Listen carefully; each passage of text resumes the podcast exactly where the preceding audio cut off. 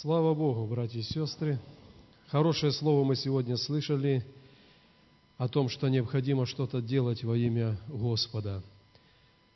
Когда-то, когда центр реабилитации в Боровиках только начинался, и приехали первые студенты, на одном вечернем общении э, был разбор слова, и они разбирали место Писания, где Иисус взял несколько хлебов, несколько рыбок – умножил их и накормил огромное количество, пять тысяч людей, да? И потом высказывались все, вот что, что ты понял из этого места Священного Писания?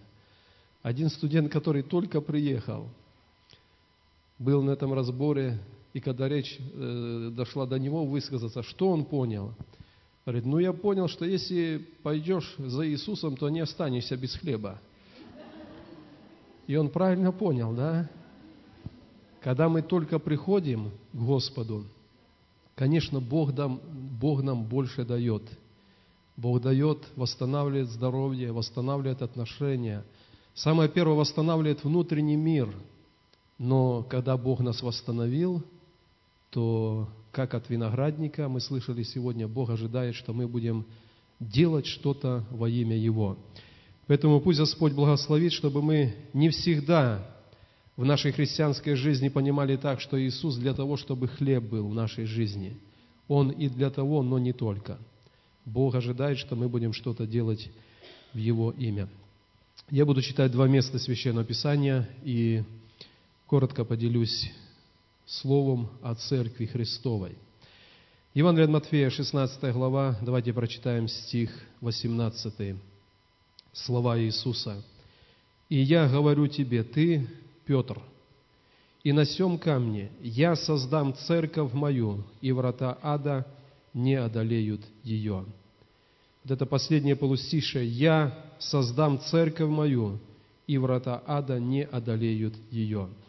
И еще одно место Писания, второе послание Коринфянам, 11 глава, 2 и 3 стих. Павел говорит так к церкви в Коринфе. «Ибо я ревную о вас ревностью Божией, потому что я обручил вас единому мужу, чтобы представить Христу чистою девою. Но боюсь, чтобы как змей хитростью своей прельстил Еву, так и ваши умы не повредились, уклонившись от простоты во Христе». Вот эти два места Священного Писания – Слово «церковь», я думаю, мы все знаем, часто об этом говорим. Оно происходит от греческого «экклезия» и означает «вызванные из». Церковь – это люди, вызванные из мира, объединенные верой во Христа Иисуса. И именно о таких людях говорит Иисус, «Я создам мою церковь, и врата ада не одолеют ее». В первые века, когда церковь была создана, на протяжении правления десяти императоров она подвергалась жесточайшему гонению. Христиан выпускали на арены, их терзали львы, их обливали смолой, они горели в вечерних, на вечерних каких-то балах у императоров в саду. Они терпели многие-многие пытки. И в то время это слово Иисуса, оно исполнилось. «Мою церковь не одолеют врата ада». Но каждый раз, когда мы читаем это место Писания, нам кажется, что церковь, вот как первые дни, когда были гонения, вот тогда у нее была необходимость сражаться и стоять против этих врат ада и одержать победу. Но Пришло время, когда в церкви закончились гонения, и наступил период хорошей жизни. На престол взошел император Константин, объявил христианство государственной религией, дал разрешение строить храмы, молитвенные дома, и никто не обижал христиан. Но именно то время было временем, когда врата ада в наибольшей силе – они восстали против церкви. И если в первые века врата ада не одолели церковь, то в последующие времена, когда утихли гонения, когда утихла эта внешняя буря, как раз-таки врата ада одолели многих из церкви. Мы не можем сказать, что церковь однажды была побеждена. На протяжении всей истории, всех веков, всегда была часть церкви, которую никогда не одолевали врата ада. Но некоторых из людей мирная жизнь, жизнь в достатке, она одолевала. Я хочу сегодня подчеркнуть такую мысль. В нашей стране церковь тоже была в гонении. И каждый раз, когда кого-то забирали из семьи, и человек попадал в тюрьму за проповедь, за Слово Божье, члены его семьи, близкие, родные, церковь, из которой забрали человека в тюрьму, это был такой предмет для молитвы. Люди молились, люди ревновали, люди просили, чтобы Дух Святой укреплял человека там, в этих стесненных обстоятельствах, и, молясь за него, люди сами были в правильной духовной форме. Когда жизнь в избытке, когда гонения отсутствуют, это время, когда врата ада могут одолеть людей из церкви.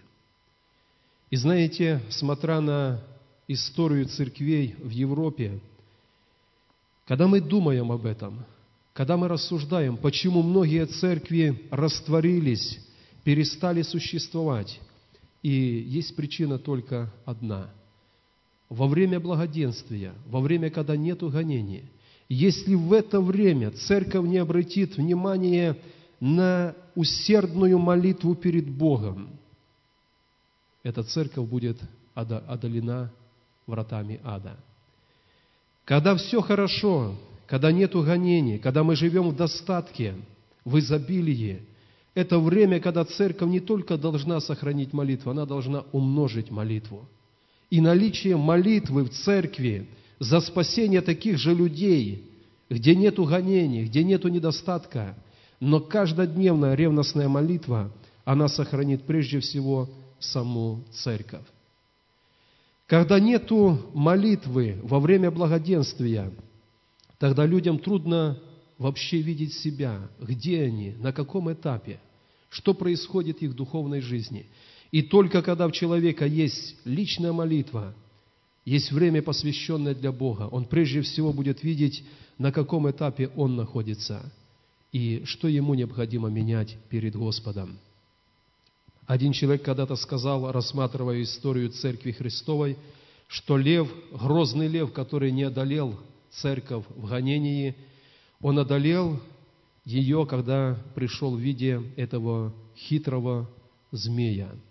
И Павел говорит, я боюсь, я поручил вас, обручил вас единому мужу, Христу, чтобы вы были его чистой невестой. Но я боюсь, чтобы змей, как когда-то хитростью обольстил Еву, так и ваши умы не повредились, уклонившись от простоты во Христе. Что сделать, чтобы не уклонились наши умы от простоты во Христе? Нужна молитва. Когда человек молится, предстоя перед Богом, Дух Божий, он будет вразумлять человека и показывать ему, где он находится. Я сравниваю так в последнее время, если в церкви отсутствует посвященность молитве – это равносильно тому, как двигаться на автомобиле на большой скорости и без света, на ощупь. И, конечно, может произойти крушение, авария. Это символически говорит о том, что есть церковь без молитвы. Когда-то Бог, когда вывел народ израильский из Египта, то давший им закон, Он ожидал от народа израильского, что по всей земле они распространят весть о едином Боге. Кругом язычество, кругом множество, сотни идолов, люди им поклоняются, а Бог избрал народ, который будет свидетельствовать о том, что есть только один Бог-творец. Это было начальное откровение людям о Боге. В Новом Завете, когда Христос создал свою церковь, когда Он ее наполнил в день крещения Духом Святым – Сегодня на церкви лежит эта обязанность весть о грядущем брачном пире, распространить по всему лицу земли.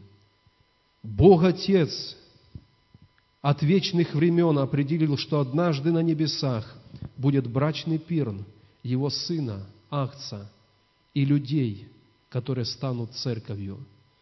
И мы понимаем, что когда Бог нас спасает, спасает от грехов, спасает от разбитой жизни, но спасая нас, Бог вводит нас в число этой чистой невесты, которая однажды будет на этом брачном пире в сочетании с женихом. И на нас лежит эта ответственность весь о церкви, которая есть невеста, распространять по лицу этой земли. Пусть Бог благословит, чтобы мы понимали вот эти слова апостола Павла. Он предупреждает, как змей хитростью обольстил Еву, боюсь, чтобы ваши умы не повредились, уклонившись от простоты во Христе.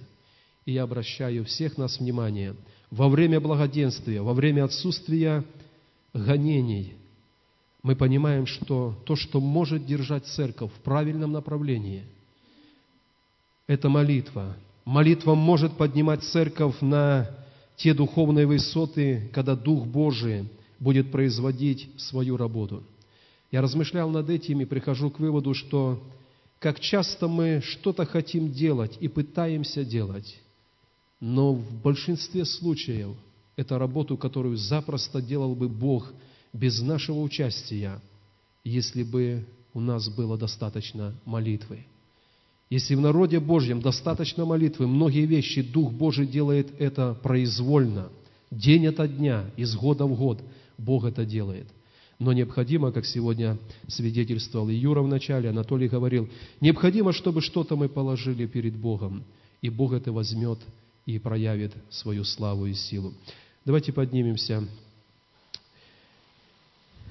Это еще не окончание нашего служения, но мы помолимся сейчас перед Богом.